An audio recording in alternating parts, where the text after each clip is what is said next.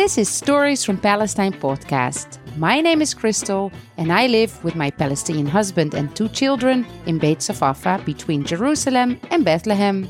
I studied the tour guide program at the Bethlehem Bible College and I recently graduated. Listen to weekly new episodes about the history, cultural heritage and reality of life in Palestine. Hello everyone, this is the second episode of this summer's series of short episodes that I'm recording during my holidays in the Netherlands, where I'm visiting my family and friends, and I'm generally still enjoying this beautiful summer break. As I explained last week, it's a bit hard for me to coordinate interviews and do all the editing work that comes with doing interviews because I'm alone with my kids and they don't have school here. So I decided to produce short episodes that I can record myself. And this week, I want to share with you my experience and knowledge about a place that we visited in spring in Palestine this year. And I found it really fascinating, especially because I am obsessed with caves and the history of caves in Palestine, which you may have heard me speaking about in one of the very first podcast episodes that I recorded last year in August. If you haven't heard it yet, you can find it if you search for the title, This Is What Shaped Palestine. It's episode two of season one.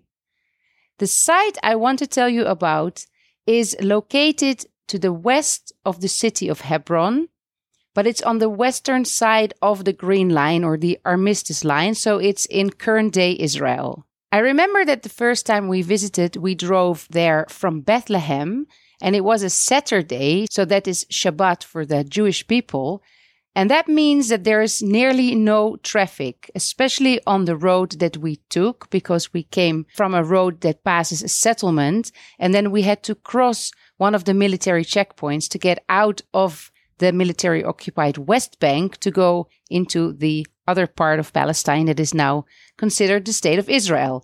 And the soldier stopped us and he checked the trunk of the car and then asked us some questions and where we were going. So I said we were going to Beit Jibrin. And she looked like she had no idea where that was, which shows how little some of these Israeli soldiers actually know about the land, especially because this is a UNESCO World Heritage Site since two thousand fourteen. And the name of the site on the UNESCO World Heritage List is the Caves of Marisha and Beit Jubrin, a microcosm of land of caves. Well, you can imagine that for somebody like me who loves caves and the history of caves, this was a fantastic place to visit. If you go there, then the name of the archaeological site is Tel Marisha. And in previous episodes, I explained that a tel is a man-made mound of superimposed civilizations. What does it mean? It means that it looks like a natural hill, but in fact, it is layer on layer of previous towns and cities that are now archaeological sites, to be excavated to learn about the history of that particular place. So it's called Tel Marisha, and Marisha is Hebrew, and scholars think that the name may be related to a Hebrew word for head, being Rosh, and that they would have chosen this because the hilltop was overlooking the area, like the head on the body is overlooking everything. And the area is beautiful. It's on the western part of the mountain ridge. So it's an area with rolling hills. It's quite green, lots of vegetation. And today it is part of a national park under the Israeli National Parks Authorities. So this means that if you want to visit, you have to make a reservation online and you pay an entrance fee. The site has organized parking. It has restrooms. And then you receive a brochure with information about the history and the different caves that you visit. I have to admit that it's been difficult for me to visit national parks under the Israeli National Parks Authority because I don't think that people should be paying money to the Israeli government for visiting sites that are Palestinian. And I think that everybody should make their own decisions if they want to do that. But now that I live in Palestine and that I study the history, I decided that there are not many options for me to take my children to learn about the history and to see beautiful places other than visiting these parks, because almost all of the historical and archaeological sites are under the Israeli Parks Authority. But when you visit this area, you will be surprised and excited by the incredible amount of caves that exist here. So the highlights of your visit would be visiting these caves, but also the only Roman amphitheater that you can visit in the whole country. There is a Crusader church, there is an ancient olive press, and I will talk about all of these in more detail. But first, let's start with a little history of this place. So, Marisha was mentioned in the Bible. It was mentioned as one of the towns that were fortified during the Iron Age period. We're talking about nine hundred twenty-five before Christ. They were fortified by a king that is mentioned regularly in the Bible called King Rehoboam. And King Rehoboam built several fortifications around Jerusalem and around the area of Judea that was the area that he controlled. Now, Marisha as a town suffered from various attacks, attacks by, for example, the Assyrians and the Babylonians. And especially the Babylonians emptied the area of its local people. They were taken and they were exiled to Babylonia. And after the area was depopulated, the Idumeans moved in. They came from the south, from the Nakab, from the desert, and the area there became known as Idumea. And we know that Herod the Great, the client king under the Roman rulers, who ruled just at the time when Jesus was born, was from Idumea. And some scholars even suggest that he was from here, from Marisha. We know that his father, whose name was Antipater, was forced to become Jewish. This was in the time of a Jewish leader called John Hyrcanus, and it is the only time in history that we know of forced conversions to Judaism. And Herod the Great's father was Idumean and his mother was Nabatean. So he was actually Arab, forced into the Jewish religion. And Herod the Great built a whole lot of big buildings in the country that you can still visit until today, at least as archaeological sites. Later, Marisha, the town, became an important base for the Jewish rebels when they were fighting against the Romans. They had a revolt. It was called the Maccabean Revolt. And they used Marisha as one of the places where they could hide. Imagine there were all these caves that could be connected with tunnels and that would be perfect places for them to fight from and to hide from the Romans. So Marisha was the central city of Idumea. And then later, during the Persian and Hellenistic period, uh, that's the Greek period, we're talking about the time between the sixth century before Christ and the first century before Christ, Marisha was one of the most important towns. And after Alexander the Great conquered the land, even Phoenicians from the north, from Tyre and from Sidon on the coast north of Haifa, came down to live in Marisha. They were well-known traders and seafarers at that time, and they came down, and it seems that they traded in slaves from this place, from Marisha. Marisha as a town was destroyed in forty before Christ. It was destroyed by the Parthians, and some scholars suggest that the Parthians actually destroyed it because it was the place where Herod the Great came from. The Parthians, they were having a growing empire. It was growing out from what is now northern Iran, growing westwards, and they were really in good terms with the Hellenistic rulers of the area. And Antigonus, the ruler, the Hellenistic ruler, was an enemy of Herod, And so it seems that maybe this played a role in the destruction of Marisha. After it was destroyed, the important commercial role of Marisha passed on to a nearby town, and the nearby town was called Beit Guvrin. And the name Beit Guvrin comes from the Aramaic for House of the Strong Man, Beit Gabra.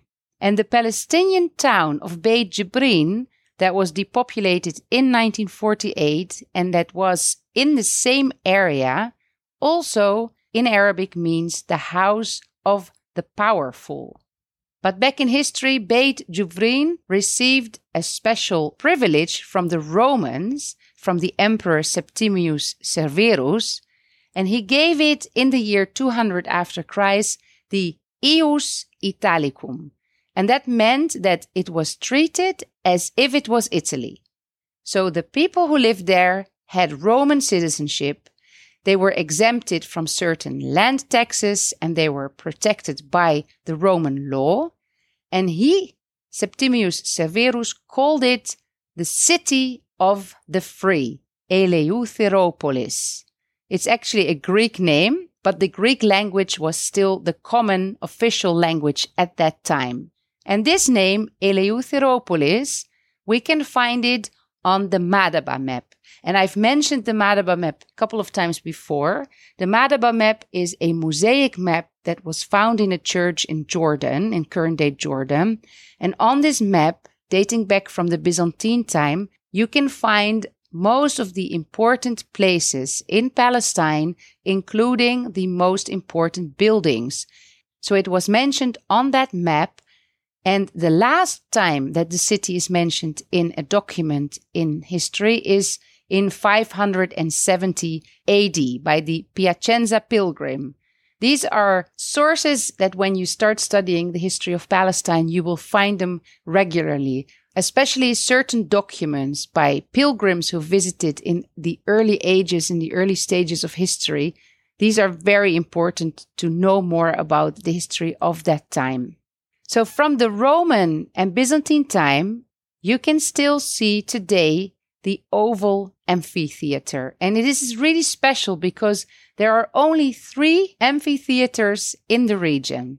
And we have to understand that the amphitheater is not the same as the Roman theater, because the amphitheater is a circle or an oval, but is completely closed. So the audience could watch spectacles like sports events or gladiator events, and they could see it from all sides, while the Roman theater is a half circle, a semicircle, and it had a stage on the other end where they would have theater performances. Now, the other two amphitheaters that you can find in Palestine are in Caesarea on the coast. The building was officially built as a hippodrome for horse racing. It was built by Herod the Great, but in the second century it was changed into an amphitheater. And the other one you can still visit is in Beit Shan, which is a historical Bisan. And this is also a fully circled amphitheater. So the amphitheater in Beit Jubrin is the only one that is really open to public. You can walk around and visit it. It was big. It had about three thousand five hundred seats around the arena. And underneath there was a space for the wild animals. That's where they kept the wild animals before they went out in these gladiator events. And that's where they would fight with people. Sometimes these were prisoners or slaves that had to fight these wild animals. But it was forbidden from the fourth century onwards. There was an emperor called Arkadois, and he stopped these gladiatorial displays, and then it became a marketplace. We jump a little bit in the time, and in the Crusaders' time, when they came to the region, they called the area Beit Gibelin. This is how you can find it on the Crusader maps. It was also sometimes known as Beit Jibril, and that is a mention after the archangel Gabriel, that is in Arabic Jibril. The Crusaders renovated the church they found there, it was the Saint Anna church that was already built in the Byzantine time. And today when you visit, you can still see the beautiful apse of the church that is otherwise in ruins, and it is situated between the hills, a little bit away from the national park's center, I would say. And the Arabs who moved into the area later, they called it Sanda Hana, after the Saint Anna church. And today, the Palestinians still call the archaeological site of Tel Marisha Tel Sanda Hana. The Crusaders didn't only renovate the church, they also set up a fortress. And as in many other places in Palestine, the Crusader Tower became the center of a new village that grew around it. That the same happened in the village where I live, in Beit Safafa. So the village grew around the old Crusader Tower, and this village here became known as Beit Jibrin. Beit Jibrin had a total land area of about fifty square kilometers. Out of the fifty square kilometers, only zero point three square kilometers was populated. All the rest of it was farmland. And Beit Jibrin was depopulated in nineteen forty-eight during the Nakba, and the Palestinians were forced to leave their homes by the Zionist militias, and they ended up in the refugee camps of Fawar in the Hebron district and in the Beit Jibrin camp in Bethlehem, which is also known as Aza camp because the biggest family is named Aza. So these refugees, they live until today very close to the town that they were displaced from, but they have never been allowed to return. And since May nineteen forty-nine, a kibbutz started growing on the land of Beit Jibrin, and it's called Beit Guvrin, and it's there until today. So now Beit Jibrin and the whole area of Tel Marisha fall under the Israeli National Park authorities, and it is UNESCO World Heritage because of the caves. And the caves are magnificent. So let me tell you something about the caves, because that is what you would see when you visit the site.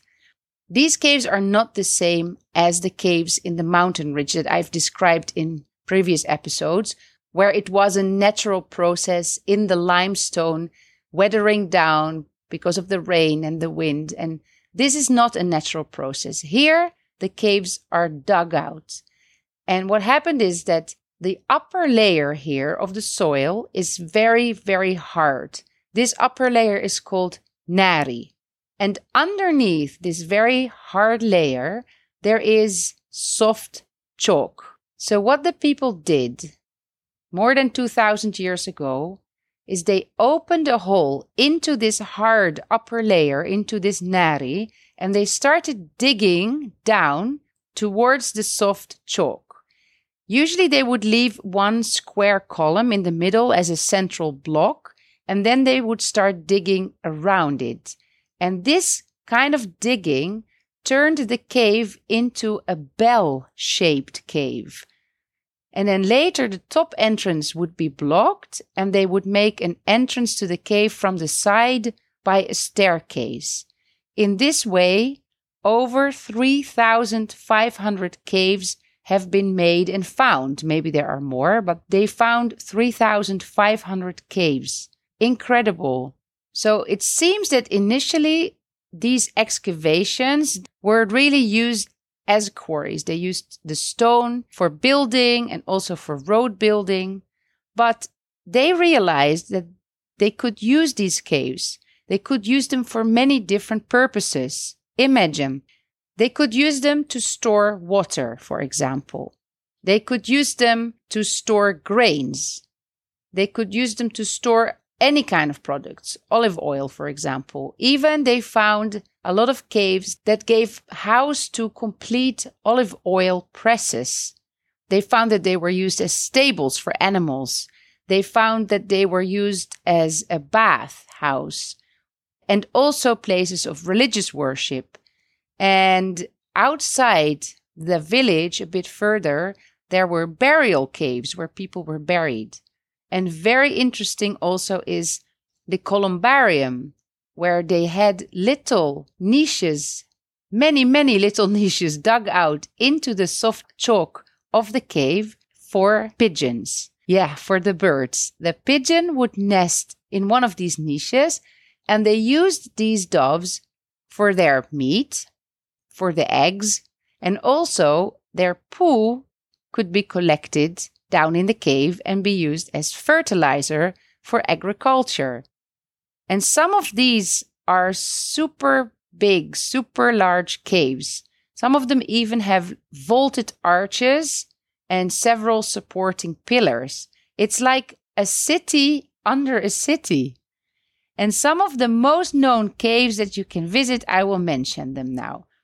There is one cave that is called the Polish Cave. It has nothing much to do with Poland, but they found an inscription in the cave on the central column where it said Warsaw, Poland, nineteen forty-three, and then there was an eagle depicted. So this was left by Polish soldiers who were stationed in the area in the Second World War, and the cave is named the Polish Cave because of that. But the use of this cave was a columbarium for the pigeons. There are, in this Polish cave, there are over two thousand niches for pigeons. There's another one, even bigger. It is known as a souk. It's a columbarium cave, the largest and best designed cave with rectangular holes, and it's built in a cross shape. So you have one vertical and two horizontal arms. And this cave was in use for pigeons until the second century A D. And then later on, it was actually also used to store goods. There's another cave, very interesting. It's functioned as a bathtub, and it was probably used since the Hellenistic period, because in that time there was a special purification method among the Idumeans, where you had two small chambers next to each other. They were divided by a wall in the cave, and there was one hole in the wall. So one person could sit in one part, and the other one would put his arm through the hole and pour water over the person who was bathing without being able to see that person, giving him or her some privacy. And they found twenty of such bathing caves. Close to this bathing cave, there is another very impressive cave. It's the oil press. It's one of twenty caves that they found where they used to press olive oil. And you can see in this cave how they used to crush and squeeze the olives by using a big wooden beam. The big wooden beam was fixed into the wall of the cave. And on the other side, they would hang heavy stones that would pull down the beam, and under it they would put the baskets with the olive pulp placed on a stone vat where they could collect the olive oil that was squeezed out from the olive pulp. And then next to this olive press room, there are two other rooms, and in between, if you walk from one to the other room, and we're still down below the earth, eh? We're all the time going down the stairs and we're under the soil, under the surface. And in between, there is a niche, and this is above the entrance to the connecting door, where you see a statue of the Idumean goddess Kos, and she was there to bless the harvest. Other uses for caves were, for example, as water cisterns. They would collect the rainwater, and these caves, they have plastered walls. Otherwise, the water would definitely disappear in the chalk, so they would plaster the walls to use it as a rainwater cistern. And one of the most spectacular and interesting caves is called the Sidonian Cave. This is a burial cave, and it has twenty-five burial places. So inside, there are niches that are dug into the cave's wall. These were called in Hebrew kochim, and the body would be laid there in this niche. And after it was decomposed, the body, they would collect the bones, and then they would gather them in a box. And this box is called an ossuary. And this is how they used to bury people in the first century before until the first century after Christ. The name of this particular burial cave is named after the Sidonian colony that was established here. So Sidon was north of Haifa in today's Lebanon. And in the second century B C, the Ptolemies brought people from Sidon here to establish slave trade. And the leader of this Sidonian community was called Apollophanes. He was the son of Semaios. And in this cave, he had his family tomb. And on the tomb of Apollophanes, there is an inscription that mentions the name Marisha. So this inscription is very important for scholars to officially identify this location, this site, as Marisha. Inside this cave, the burial cave, we see beautiful stucco paintings on the coating plaster. Some of them are reconstructed and they are very clear and bright. The colors are very beautiful. And what they depicted was, for example, animals such as the hippo and the crocodile, and there's a lion with the head of a man, and the griffin, a more mythological figure, the elephant, the rhino, the gazelle, bull, giraffe. There's even a horseman blowing on his trumpet and then fighting with a leopard. A lot of beautiful and interesting depictions. In another part of the cave, they depicted mainly musicians. So this cave is also called the Cave of the Musicians. We do see that many of the faces of these old stuccos have been damaged and scratched. And according to some researchers who spoke to the Sheikh of Beit Jibrin, the Muslim Sheikh, this was done by religious Muslims who believe that illustrations of faces are against the rules of their religion. It seems that the quarrying here continued to happen in the Byzantine time and even throughout the Muslim times. And it seems that stones from here have been used for cities that were built on the coastal plains and also for the houses of Beit Jibrin itself. If we look in a three kilometers radius around Beit Jibrin, then we find eight hundred of these quarry pits to quarry for stone, for chalk. And these were dating from the sixth until the tenth century A D. So these are from later date than the caves that were already dug from the second century before Christ.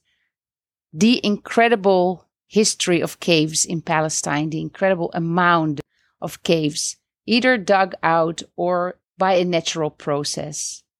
That is what I wanted to share with you about the archaeological site of Tel Marisha or Tel Sandahana, or better known among Palestinians as Beit Jibrin. In the future, if you travel to Palestine and you want to organize a tour to visit this site, you know how to reach me. And if you don't know how to reach me, just go to the show notes of the podcast and you can find a link to all social media there. Or you can check out the website stories from palestine dot info. I usually write a blog post or I upload the full transcript of episodes there. I also share photos on the website and on social media. And I post unique content only on the Ko-fi page, which is the platform where you can help me to sustain the podcast with your donation. Thank you for listening. Feel free to tell others about the podcast and to share episodes on social media. And I hope you will tune in again next week.